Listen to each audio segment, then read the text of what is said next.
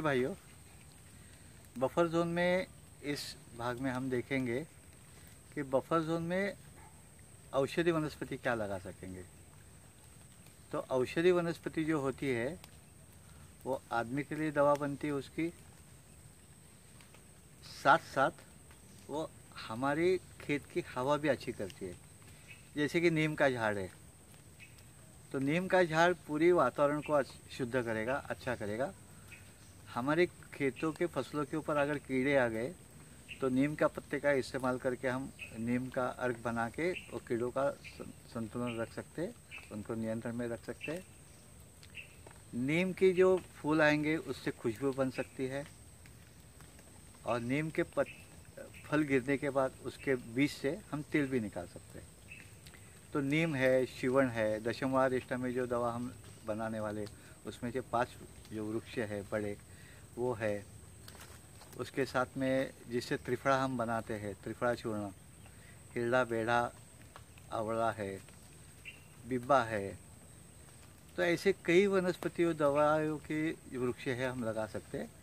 उसके साथ में उसके छोटे, उससे छोटे, जो छोटे से बुशेश है, छोटे वृक्ष है, जिसमें से अपता से लेके कांचन तक है। उससे थोड़े से छोटे हैं, मुरुड़ शेंग है, जिससे तितलियाँ भी काफ़ी आ सकती है, हमें दवा भी बन सकता है। उसके नीचे हम खस लगा सकते हैं लेमन ग्रास लगा सकते हैं, जिससे हमारी दवा पूरी हो जाएगी। उसके साथ में नीचे की तरफ़ एक छोटे बुश रहते हैं, जिसको वासा बोलते हैं। आडूसा मराठी में उसको आडूसा बोलते हैं। संस्कृत में वासा बोलते हैं, इसके पत्तों से कफ सिरप बनता है। और इसके जो फूल आते हैं, सफ़ेद फूल, उसको आते हैं तो उसके ऊपर मधुमक्खियों को काफ़ी खाना मिलता है। तो ये जो छोटा सा बुश है, हमारे ऊंचाई का होता है, और उसके पत्ते जो है, कफनाशक होते हैं तो इसकी खाद भी बहुत बढ़िया बनती है। तो कफनाशक अड़ूसा से हमें कफ, कफनाशक हमारे खुद के लिए बनेगा, मधुमक्खी लेके खाना बनेगा, और छोटे पंछियों को लिए घरौंदा बनाने के एक अच्छा जगह बन जाएगी, जिसके वो अंदर घरौंदा है तो बाहर से दिख नहीं पाएगा। तो उसको संरक्षण भी मिलेगा। तो ये ज़मीन से और उसके ज़मीन के नीचे हमारे कई कंध होंगे जो दवा के लिए इस्तेमाल कर सकते हैं हम लोग। यानी ग्लोरियसा सुपरबा होगा। तो वो जो ज़मीन के नीचे है। और ये वृक्षों के ऊपर हमारी गिलोय होगी। तो गिलोय से काफ़ी सारी दवाएँ बनती है। जैसे एक आजकल का कोरोना के लिए काफ़ी महत्वपूर्ण दवा है गिलोय। तो नीम के ऊपर की गिलोय और बहुत अच्छी समझी जाती है। तो ये जो दवा के जो, जिसे झाड़ हम बना सकते हैं, वृक्ष है, वेली है, बुश है, ज़मीन के नीचे कंध है, छाँव में बढ़ने वाले सर्पगंधा से शतावरी तक हम काफ़ी कुछ लगा सकते हैं वहाँ पे। और जिससे हमारी दवा की ज़रूरत हम पूरी कर सकते हैं।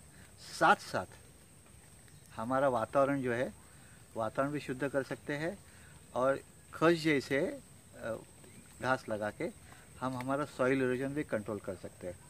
तो ये जो हमारे पेरी फेरी के ऊपर जो बंड हम बनाएँगे, जहाँ पे हम बफर जोन बनाएँगे, इसमें यह दवा की काफ़ी झाड़ लगा के उससे हम मुनाफा भी कमा सकते हैं हमारा वातावरण भी शुद्ध कर सकते हैं और खेत में रहने वाले सब लोगों की तबीयत भी अच्छी रह सकते हैं। साथ साथ वो जो पाकि रहने वाले, उसके जो समझो हमने दवा बना ली, नीम की तो नीम के पत्ते जो है वो उसका खाद में रूपांतर हो जाएगा। तो ये सब मिला के हमको, हमारे खेत के बन के ऊपर दवाई के झाड़ हमको लगाने हैं, जो हमारे छोटे छोटे हमें जो तकलीफ़ हो रही है, सर्दी हो रही है, खांसी हो रही है थोड़ी सी बुखार आ रही है। उसके लिए काफ़ी दवाएँ हमारे चारों बाजू के बफर जोन में से हमें मिल मिल सकते हैं और हमारी तबीयत हम अच्छी कर सकते हैं और साथ साथ वो वातावरण भी अच्छा कर सकते हैं, जिससे हवा की क्वालिटी हवा की गुणवत्ता बढ़ सकती है।